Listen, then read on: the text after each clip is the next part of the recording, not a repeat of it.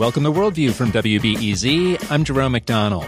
Forces loyal to Bashar Assad are assembling for an assault on Idlib, the last opposition stronghold in Syria. The UN estimates that Idlib is home to 10,000 fighters from militant groups, including the organization that's mostly been known as the Nusra Front. But Idlib is also home to several million civilians, many of whom were displaced from other parts of Syria. Turkey's foreign minister says a military solution would be disastrous. Where will some 3.5 million people go? Let's talk about Idlib with Dr. Zaher Sahloul. He's a critical care specialist at Christ Advocate Medical Center.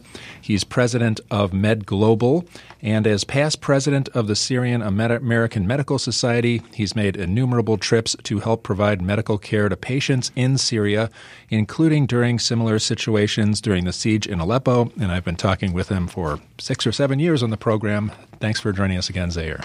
Thank you, Jerome, for having me one more time.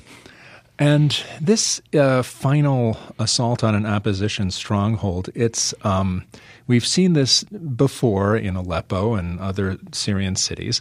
And um, how do we how should we digest this last thing? Um, I mean, uh, when when I was coming to this studio, uh, I saw people um, walking in the street. The weather in Chicago is very nice. Um, at the same time, I was thinking of the children in Idlib there's 1.5 million children, Syrian children. Um, half of them are displaced from other places uh, that were under siege, Ghouta, Dar'a, Homs, and other places, Mu'addamiya, Daraya. And they are right now waiting in terror uh, for the falling bombs uh, that is expected with any military assault um, that are fired by the Syrian jets and the Russian jets. Most of them have no place to go. There are no proper shelters. Um, and even though that our government have been warning the Syrian regime not to use uh, chemical weapons, uh, but the regime has been using all kind of conventional weapons, including cluster bombs, uh, incendiary bombs, um, uh, bunker busters, um, to bomb hospitals, to bomb schools, to bomb markets, to kill children, and with no um, condemnation whatsoever from our own government. I'm really furious about uh, the lack of response from our own administration. Uh, President Trump has been tweeting on all kind of things, um, whether they're trivial or uh, significant, but he never tweeted about what's expected uh, in Idlib, the the expected catastrophe that will happen if there is any military assault. What can you tell us something about Idlib as a city and um, what it's like? Most of this is just just a name to people. Uh, they they don't really know what it is, but you do. Um, I visited Idlib uh, in 2016, um, and uh, Idlib uh, is a province in Syria, one out of 13 provinces. Uh, it had a population of 1 million people uh, before the crisis, and now it grew to about 3 to 3.5 million people because of the displacement from other areas. It has major cities like Idlib city, uh, Saraqib, Kafar Takharim, Ma'arat al-Nu'man. One of the cities uh, was this, the, the, the place where chemical weapons uh, were used uh, last year, um, um, where sarin gas was used, and there was a response at that time by um, the United States, uh, where they hit some of the uh, regime's airport. Uh, but Idlib has a diverse population. There are Muslims, uh, Christians, uh, Alawite, uh, Shia, and uh, many of the villages in Idlib. It's very agricultural area, beautiful cities, and you know people like us. they are they have attorneys, um, doctors, teachers who want to live, who want to have a future for their children, and right now they are waiting to be um, attacked, and they have no place to go. Idlib, by the way, borders Turkey, and Turkey has sealed the border uh, for the past two years. That means if these people wanted to leave or flee from the expected um, assault, they have no place to go. And is it right to characterize these people as probably uncomfortable under the government control in Syria? They don't want to be under Assad's control. These are the people who were uh, you know, half of them were left over from other places that were under siege, and they are probably deeply uncomfortable with wherever they have to go in Assad controlled Syria. Uh, exactly. And also, they are uncomfortable with the current situation. Uh, most of them don't like uh, that al Nusra has a place in Idlib, and that uh, some of uh, these uh, extremist organizations still are mixed in, in, Idlib, and they're endangering the population. They hate the situation. Most of these people, I was speaking with one of the doctors who actually was displaced from Ghouta. His name is Dr. Abdullah Alzir. Uh, who was in Ghouta under siege for six years. Then, after the deal with the government, after the assault on Ghouta, he came into Idlib and he told me, you know, we all of us fled from the regime, and we I cannot foresee a situation where I or my family live under the control of the regime. So we're talking about educated people who cannot tolerate uh, living again under the same brutal regime that they fled from. By the way, this doctor, his mother, who's 72 years old, is in the prison, and his three sisters are in the prison of the regime. And this is a doctor who was living near Damascus. Uh, we're talking also about a situation where you have 82,000, according to CNN and Human Rights Group, of people in Syria who disappeared in the past seven years in the prisons of the regime. The Syrian government just a few weeks ago declared 850 of them dead. Uh, due to heart attacks and dehydration. We're talking about young people who went to the regime uh, prisons and detained and tortured to death. And this is out of 82,000 that are disappeared. And most people uh, assume that these 82,000 are. This is a huge number, Jerome. 82,000 people who were killed under torture it's uh, it's uh, hard for people to digest uh, really the the magnitude of what's happening. And um, it seems in in the news it just seems like it's repeating itself Aleppo Deraa all the, all the other cities.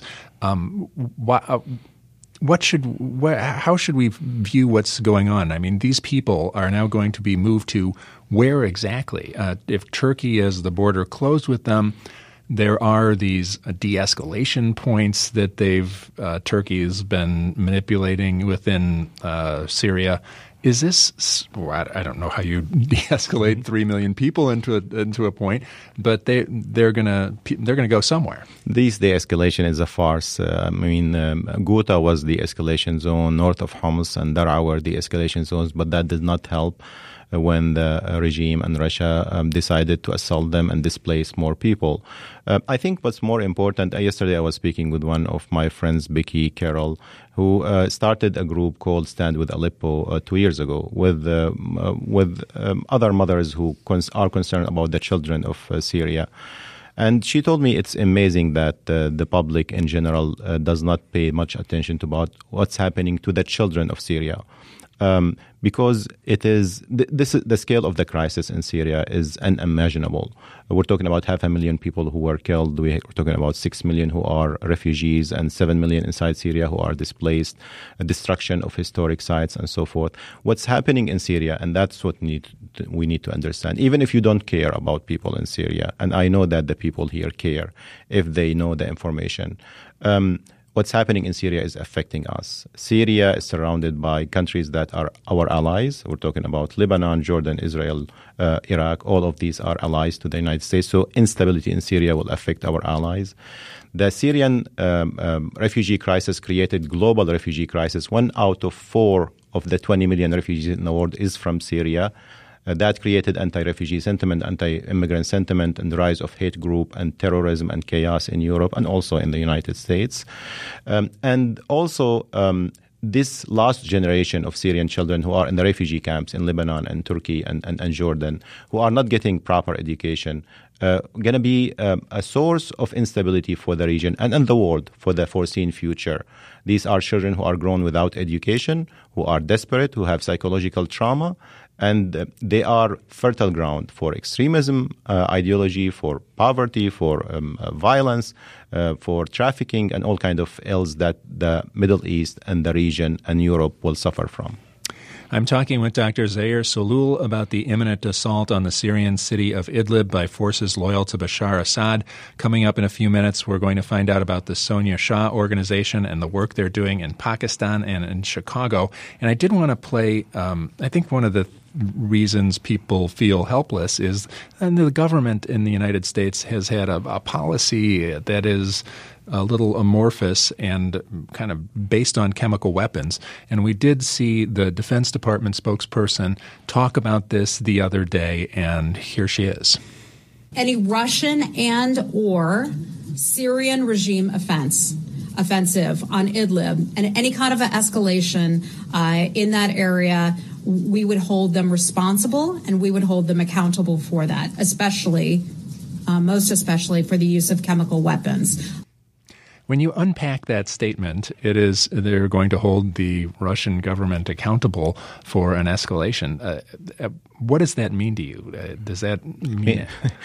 We've heard this, unfortunately, many times in the past seven years, and every time we had uh, these kind of uh, languages by our State Department, uh, it's followed by massacres in Syria, with some maybe condemnations in the United Nations, but that was not translated into protection of civilians, protection of hospitals. More than 450 hospitals in Syria were bombed by the Syrian regime. More than 850 doctors and nurses were killed um, uh, tens of thousands of children were slaughtered, and we're just looking at this. You know, less than one percent of the half a million of uh, of of people in Syria who were killed were killed by chemical weapons less than 1%. This is a large number, but still, I mean, people are being killed by conventional weapons. And I think we should make sure, and we have the ability because we are still the country that people look at us as the superpower of the world and that we can influence what's happening in Syria. We have troops in Syria not far from Idlib. We have 2,000 American troops who are protecting the Kurdish Syrians. And the rest of the Syrians are looking at them, are looking at us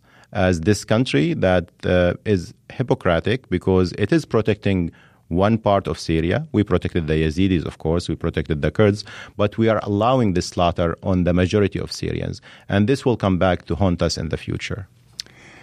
It, now, the United Nations is talking about um, an escort for civilians. Do you put much stock in what the, the UN envoy has said? He will go there, he will bring people in and, and escort people out. Um, do you think that's good? I mean, de Mistura has been the envoy of the United Nations for the past uh, three years or so. Uh, he um, um, he did not get any concession whatsoever from the regime to avert any assault, to prevent any massacre, to prevent any siege, to prevent any use of chemical weapons, or to have any political uh, compromise. Um, he did the same thing, by the way, before Aleppo. He mentioned the same thing that he will go and escort whoever uh, to come out of Aleppo, and nothing happened. So I think this is just a bluff. What should uh, do you have any advice for people on what they, they should do right now? We had a meeting with the Senator Durbin with the, uh, uh, some faith leaders, uh, Syria Faith Initiative, uh, a couple of weeks ago. We had, uh, uh, you know, Catholic, um, um, Baptist, and rabbis and Muslim leaders. We met with our senator and we asked him about doing something about Syria, and you know, he's clearly consumed with what's happening in other aspects. Uh, but he told us that he's not, um, he, the public are not paying attention to what's happening in Syria. He's not receiving calls about Syria.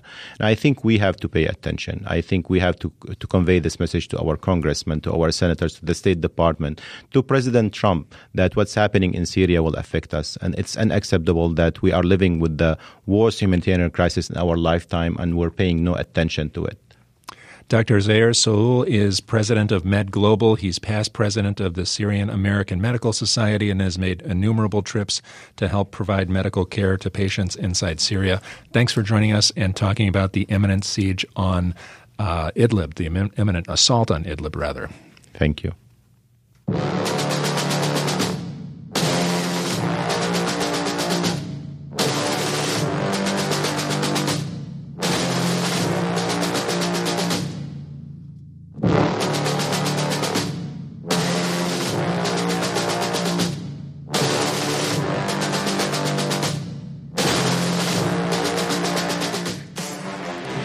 After the break, we find out about the Sonia Shah organization and the work they're doing in Pakistan and Chicago. I'm Jerome McDonnell. You're listening to Worldview on WBEZ.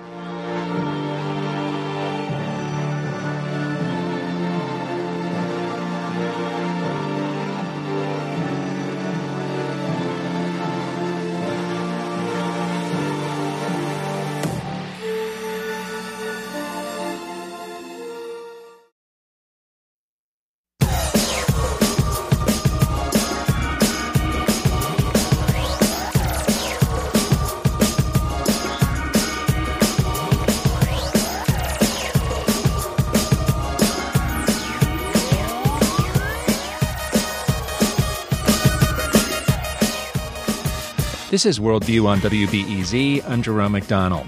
The Me Too movement created a paradigm shift in the U.S. on how we think about gender and inequality.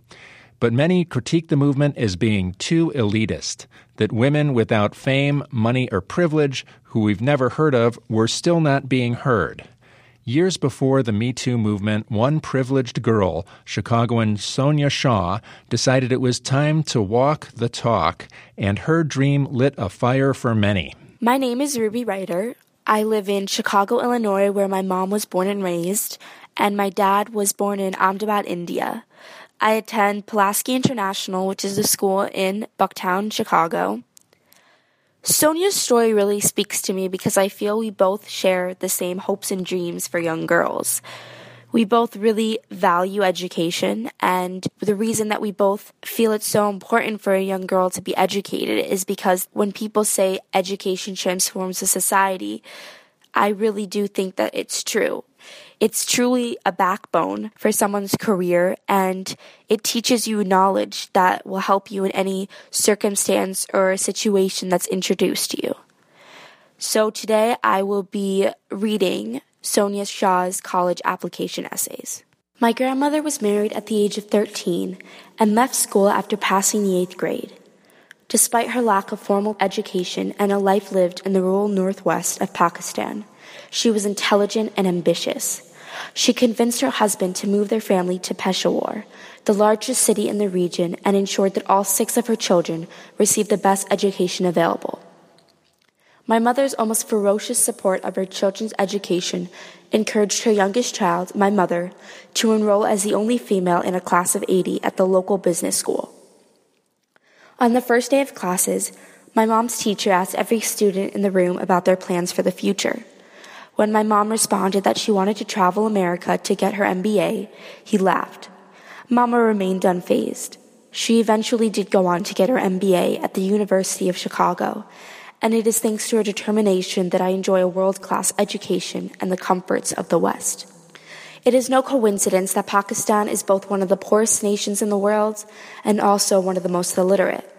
Women and girls in particular are suffering from the lack of educational opportunities. Only 36% of Pakistani women are literate, and such appallingly low rates of literacy have been associated with early marriages, unhealthy children and mothers, and acute poverty. We have seen time and time again that an educated woman can have a powerful effect on her community and society. My mom has always said that the only difference between her and our cleaning lady is that my mom had the chance to become educated. It is only through the work of the women that came before me that I don't live in ignorance and isolation. And every girl in Pakistan deserves the chance to create similar change for herself and for those around her. That is why my mom and I are starting a girls' elementary school in our home village the same village that my grandmother left so many years ago. We want the few girls we can reach to then reach out to others, and so work together to build a better life for all women in Pakistan. Given the chance, there is no limit what these girls can do. Who knows? Maybe one of our future students will go on to get an MBA in America. I certainly wouldn't laugh at the thought. It's Thursday and time for our global activism segment where we feature people who make the world a better place. Ruby is just one of many Chicagoans who were inspired by Sonia Shah's dream to reverse centuries of repression for women and girls in Pakistan. But Sonia died tragically in a car accident the day before she was to leave to start her freshman year at William and Mary. Sonia's legacy continues through her mother, Iram Shah. She now runs the Sonia Shah organization in her daughter's memory. Worldview's Steve Bynum sat down with Iram to get caught up on the school in Pakistan.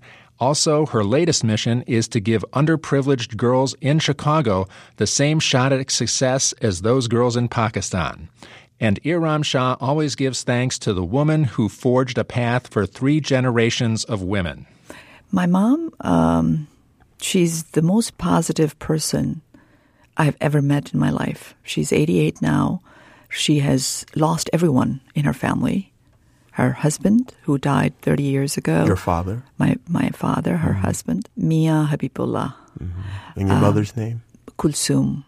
Actually, Sonia started the foundation in her name. She wanted to dedicate it to her grandmother because she felt that if my mother had not left the village after she got married and I did not leave Pakistan to come here, she would be one of those girls in that village and she would quote me all kinds of facts like how many girls are out of school and what percent of the total girls are in Pakistan and and if you look at the facts, it's quite scary. There are about 130 million school age girls who are not going to school, and 11% of them are in Pakistan. When you look at Pakistan, the girls where we have a school, the literacy rates really goes further down. Only like three out of 10 ever go to school. Pakistan is in the top three countries of illiteracy rate. Pakistan was close to her because of all the reasons, because of the literacy rate, because of the suppression a little bit of women in that part of the world where they would put forward their boys to go to school but not girls. So she made a point to start there. And when I see now there are 110 girls out of 170 students in Sonia Shah's school, and these girls would never have ever opportunity to read or write or write their names. And it's all because Sonia made it happen. These girls have had a rough go of it. They've been through a lot to get to where they are. Can you talk about some of the experiences of the school and some of the um, trials and tribulations they've had to endure? So, yes, yes. I mean, we cannot imagine in this country the poverty in, in, in these communities. Um, some of these girls would not even have three meals a day they don't have clothes. So when we give them free uniforms, it's like they have clothes now to wear. Most of them, 99% of them, have never seen a doctor. So when we bring a doctor to check up for vaccination, giving them vitamins, it's a novel thing for these kids. Now, is it strictly poverty or is it some belief that girls are not worthwhile or worthy to see a doctor? it's 80% poverty and also the fear that if girls go out of the village, something will happen to them. Mm. So parents worry because Sonia, when she went to the village, she didn't want to just start a school. She wanted to go and talk to people. So she lived there for three weeks in that village and went door to door to talk to the fathers to find out what is the reason. And a couple of reasons. One was poverty for sure. Second was they were afraid something would happen to the girls. And most of the schools were at a distance where they had to take them. So she wanted a piece of land which was really in the center of the village so that girls can walk up to the school. Jerome and I were in India in 2015. Uh, and we were hosted by an organization I think you may have heard of, India Development Service. And when we went to this particular village, it was um, a school where the girls were. And of course, you're in the country in rural areas, as you know, it's really um, unusual for uh, these girls to even be allowed to go to school. And so one of the things that they did was they set up a sewing shop where the girls could make clothes for like Burberry or garment bags. And the fact that the girls were able to generate an income, the parents felt fine or at least better about them leaving for the same reasons because they see their children as a source of income for the family. And so it has to be a difficult thing, almost a heroic choice for that family, considering all the societal pressures that they're under to say, yes, I will let you go to school. I will let you better your life. Have you heard about some of those challenges or some of the um, cultural pressures yeah. on these girls and families? Yeah. So we do have a vocational center also for girls, but what we did was we encourage only older girls to go to the vocational center to learn to make clothes. Mm. And we discourage the young girls to go there because we want them to go to school. Sure. Um, so now we have about 100 girls who have graduated from the vocational center and they are generating revenue for themselves. Yes, it's very hard for parents to send their daughters, especially. And when you ask girls who to blame, interestingly, they blame their mothers more than their fathers. Mm because in that village, mothers are having a lot of children. They marry at very young age and they have children until, you know, for the next 15, 20 years. So their older daughters act like mothers of the younger siblings and they take care of the household, cooking, cleaning. And therefore, the mothers don't want their daughters to go to school because they help their mothers. Some mothers do, but they feel like they are sacrificing by sending their daughters. One of the girls who was older, much older to go to school, I observed her because I went and lived there. She was only 15. Her household had 35 people. And she would get up 5 in the morning, 4:35, milk the cows, cook and clean for 35 people every day. And from cleaning to cooking to bringing water. And she had no life. It was interesting how bold these girls are, in spite of the fact that they have never watched a television, they never went out of the village. And her father came, and I was interviewing her, and she said, I told my father that you didn't send me to school, so I'm not going to read Quran. Because you forced me to read Quran, but you never send me to school. How can I be a good person if I am not going to school and learning about the world? So she was only 15, but very resentful of the fact that she was suppressed in so many ways. So on one hand, these girls are very, you know, naive in a sense that they've never seen the world, but they're very bold and hungry for education. Because when Sonia went to the village, she went to the local schools where government pays the teacher to get the students to their homes and teach at home. And Sonia could not talk to me in front of them, but she would call me later on and say, The teachers are not teaching the students anything. And the students are waiting at the door or cleaning up the home for the teachers all day and only study like five to 10 minutes a day. Uh, so the situation was so bad, and but still these girls would come and sit and wait for the teacher to teach them something.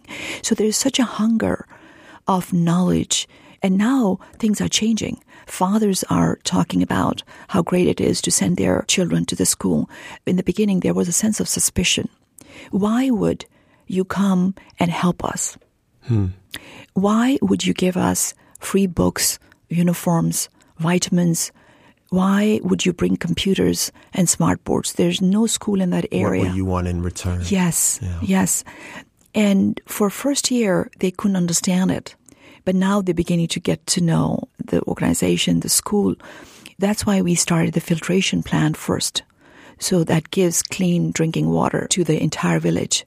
But now it's really changed how they perceive the school. They're sending their daughters, the older daughters, the younger daughters. We also put a condition that every boy brings two girls. So we moved the ratio from 50 50 to now it's almost 70 30. And slowly and gradually, we'll have all girls school. We started with only five grades, now we are eight grades. And we're going to take it to high school, to college. As I said, this is the only school in the whole area that has smart boards, computers, and now each child will get their own Kindle, e library on an e reader. Uh, I want to give a shout out to uh, Book a World. It's a foundation uh, run by Dale Copps, founder. He found about Sonia Shah organization, and you know he gives away e-readers with the e-library on it, so these kids could read the books. Iram, as you know, freedom usually comes at a price. And there have been a number of uh, attacks in Pakistan against schools where girls attend. And you, unfortunately, your school and um, your students and your staff had to endure such an attack. Can you talk about that attack and when it happened and what happened afterwards? So the first attack happened really at the initial stage of building. We had just put out the filtration plant. And uh, fortunately, none of the students or teachers got hurt, but the school was completely destroyed. It was really the initial stage. We had just completed the building and we had put in the filtration plant. It completely destroyed the plant. The second time it happened a couple of years ago when the school was up and running. And interestingly, two men came on a motorbike and they threw a grenade. Uh, the grenade ricocheted and struck the guy, Mm. and he eventually died. So the the would be terrorist. So, uh, and um, what was the government's response? What kind of support did you receive after the attack? You know, it was mixed. We wanted them to do a little bit more, but there was so much fear because right before the first attack on Sonia Shah, if you remember, there was a big attack in another army school in the city, and about 144 children died. It was 10 in the morning at the Army Public School in Peshawar. The children were in lessons, arrayed in their tidy green uniforms. To one side of the compound, seven men, wearing explosives vests and carrying guns, scaled a ladder resting against a side wall. Once inside the school, the seven militants opened fire indiscriminately.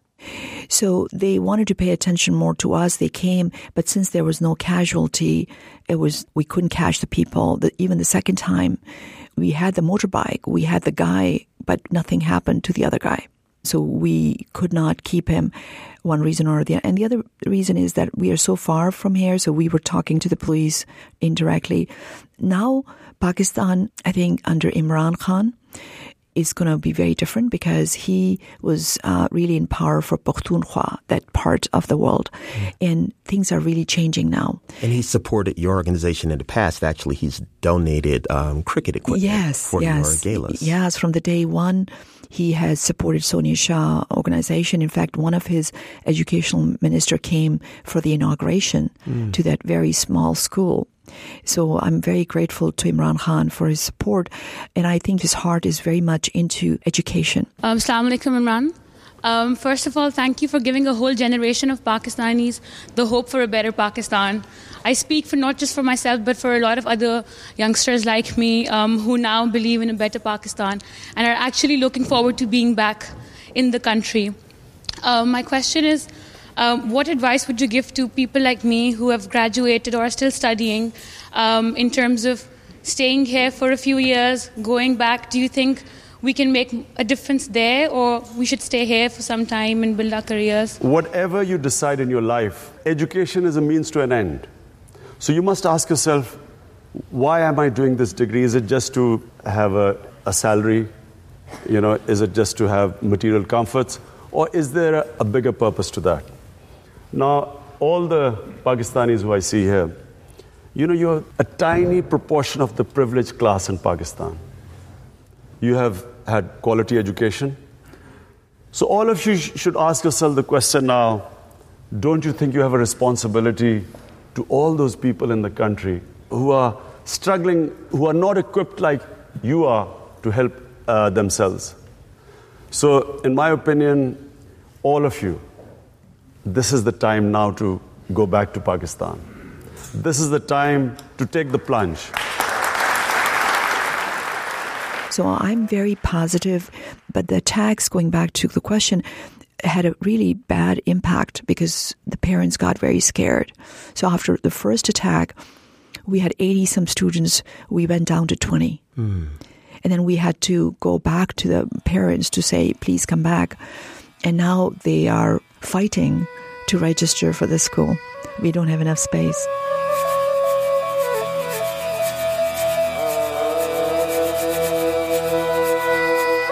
Iram Shah runs the Sonia Shah organization in her daughter's memory. After the break, you'll hear voices of the people from Pakistan whose lives were transformed by the dream of one Chicago teenager. I'm Jerome McDonnell. You're listening to Worldview from WBEZ.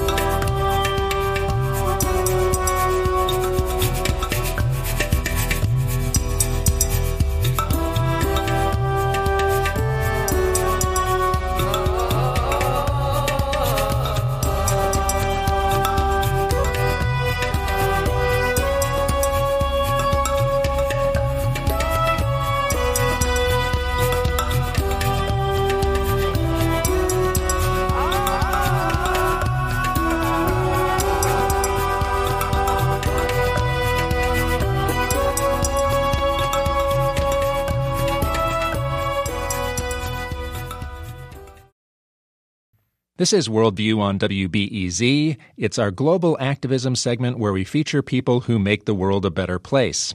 Worldview's Steve Bynum is talking with Iram Shah, president of the Sonia Shah organization.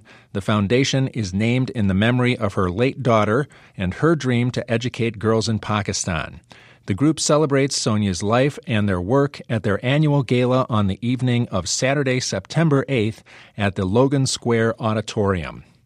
Let's resume the conversation with voices from a small village in Pakistan transformed by a girl they've never met. So, you were kind enough to bring us some of the voices from Pakistan, people who are doing the work over there.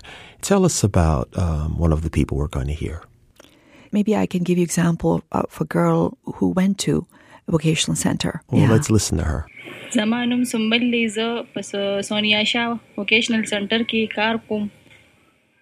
My name is Sumbul. I work in Sonia Shah Vocational Center.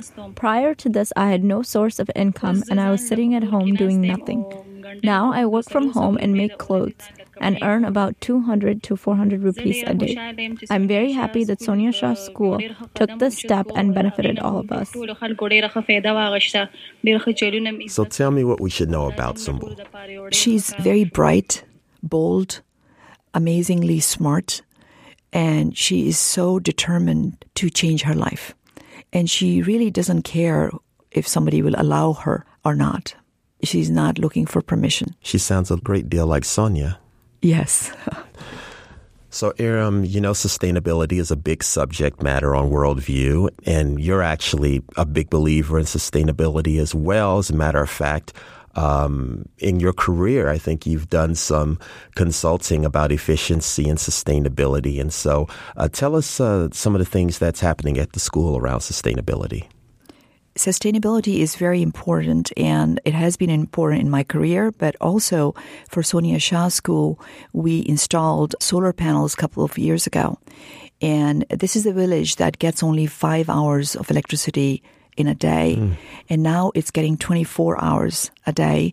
We have security cameras for the school that is operating 24 hours. Uh, we have water filtration plant that is working now because it's getting electricity throughout the day. Um, our electricity bill is zero, and I think this is the only building in this whole area that is lit up at night. This is Worldview on WBEZ. I'm Steve Bynum, and it's Thursday, which means it's global activism, where we feature people who make the world a better place. And I'm here with Iram Shah. She's the president of the Sonia Shah Organization, an organization that was started by her daughter, Sonia. When we've discussed Sonia in the past, you talked about how the relationship changed at a certain point, that she began to lead you and began to push you in ways to where you almost felt like she was more your parent than the other way around. Yeah, I'm Sonia's mother, but it's hard for me to describe her.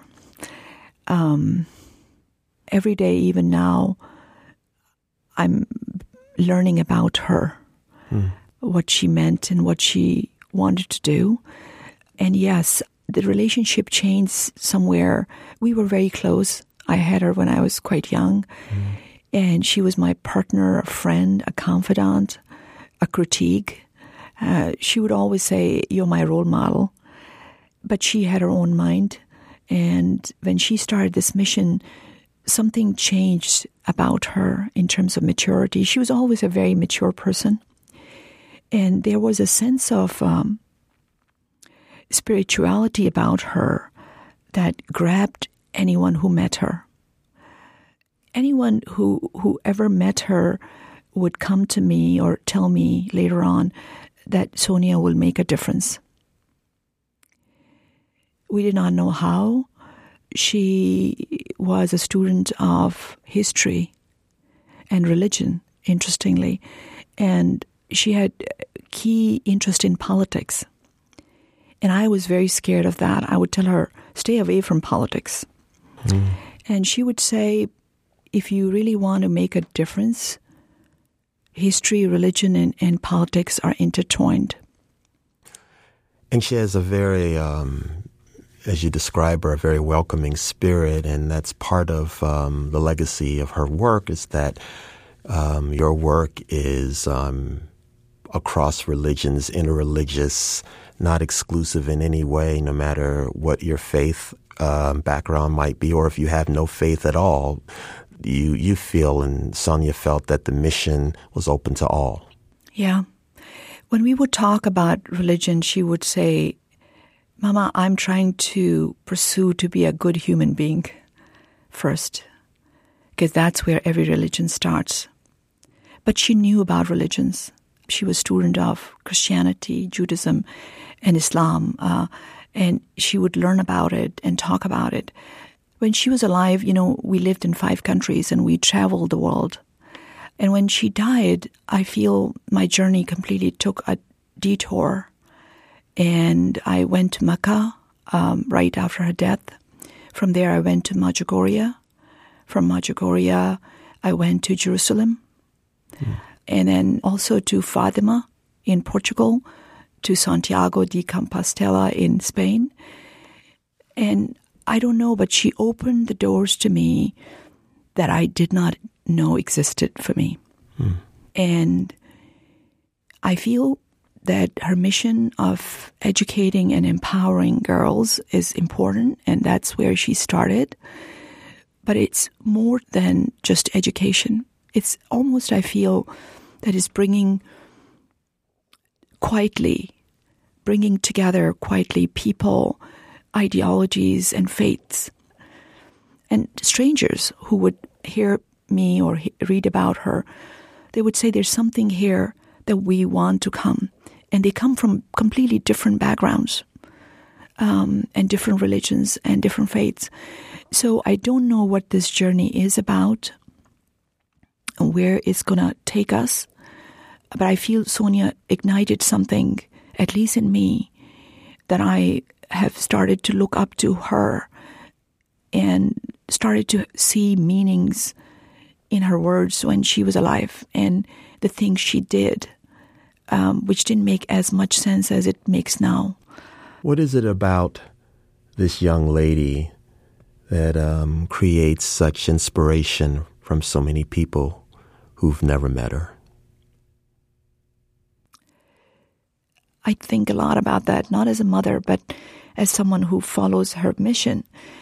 She truly wanted to make a difference. And she had a combination that very few people have, uh, which is high confidence and low ego. She was very confident about what she wants to achieve. And she was so mature that when we would go someplace, people would think she's my older sister because the way she would hmm. behave. Mm. Yeah. When I would throw her a birthday party, she didn't like it. Hmm. Why is that? She would say, "It just, I have my friends who can come to me all the time. Why we have to throw a party to do that?" Hmm. As a teenager, she never asked for clothes or fashion or anything. I remember I took her for shopping for college to William and Mary. She was very excited to go to college. And I went shopping and she picked two jeans and two t shirts. And I said, Is that enough? She goes, Yeah, that'll last me. At a certain point, you decided that it was important to make Chicago a big part of your mission. Can you tell us about that evolution? Sonia started this mission in Pakistan, but her view was very global. And it was all about all the girls, not just the girls from Kangra. And when we started the school in the village and it started running and operating, my next step was what would Sonia would have done? Because the second thing she talked a lot was girls not being able to go to college here. And she was born here, but you know, her mother was immigrant. So she was very conscious of some of the people who would never get chance to go to school. And that's where our scholarship program came into being. And we are making sure that only those girls get it where they cannot get it from anywhere else. And they're motivated to change their lives and the lives of others around them. And with us is one of the students who's being aided by the dream of Sonia Shah, is Angela Ozier. Tell me about yourself, Angela. Where are you from? Actually, I am from Albania, raised most of my life in Greece. In Greece? Yes my parents have from a very young age have to leave school and work in the farms. So your family came from a very difficult circumstances. They lived in very difficult circumstances. Can you talk about that?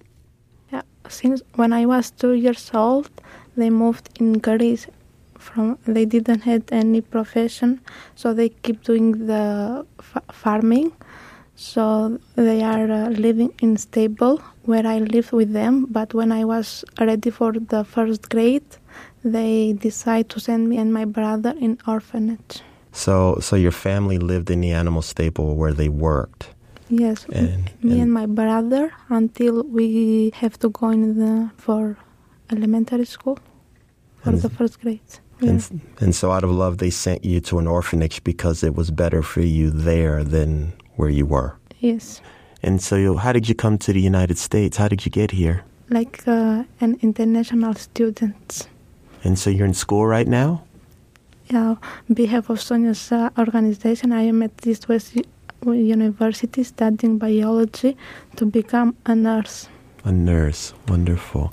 And um, what have you liked about America so far? Mm, you can be whatever you want here, but you have to someone to believe in you and encourage you. Where's your family now? They are in Greece. In Greece. Yeah, And then, uh, how old is your brother? my brother is twenty. 20 years old. Did you get along growing up? Did you argue a lot or were you close? We didn't have that chance to fight with each other because we live in orphanage and there are some rules you have to follow. so you cannot find. That's good. That's Yeah. good. And so when you become a nurse, what else do you want to do? Of course, I want to give back and to make someone else's dream reality, uh, like Sonia did to me. I, I I know it's not going to be that much, but Oh, it'll be a lot easier than what you've already been through. This will be a piece of cake, easy for you. I have no doubt. Thank you. I hope. Thank you, Angela. Thank you. Angela Uzier is a student at East West University here in Chicago, and she's here uh, in large part due to a Sonia Shah organization scholarship. So, Aram, uh, Aram, give me your thoughts on Angela. She's so impressive. She is very impressive. She has lived a very difficult life, which cannot be summarized in few minutes because I've spent hours listening to her story. If there was anyone deserving of Sonia Shah scholarship, it's her. And I think she will go on to do bigger, better, greater things. And she will give back to this country because this country helped her. So we're in a time now where there's a lot of pressure on people who want to come here, who want to migrate here.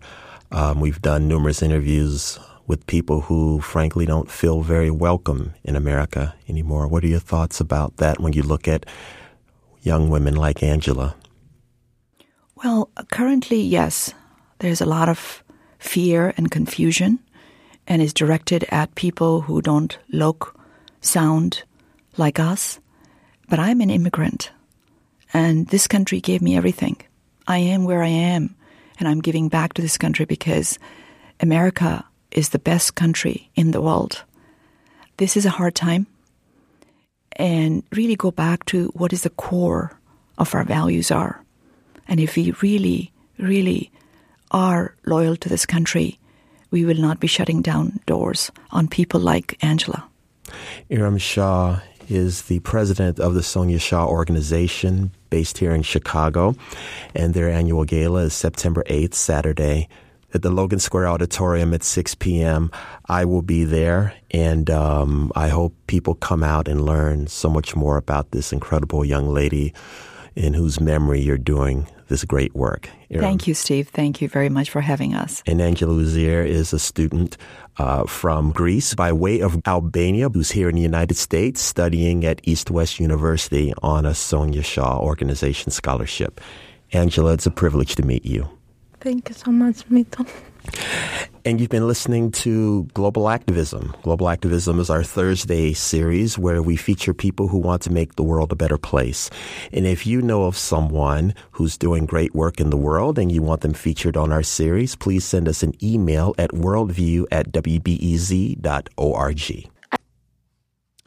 Tomorrow on Worldview, we're going to learn about Living Architecture, an exhibition that showcases the work of over 50 Chicago contemporary immigrant artists. So that's in Edgewater, and we'll find out about that tomorrow on Worldview. Worldview is produced by Steve Bynum and Julian Hayda. Thanks to Viviana Garcia Blanco and Shazmin Hussein for production assistance. I'm Jerome McDonnell. You've been listening to Worldview on WBEZ.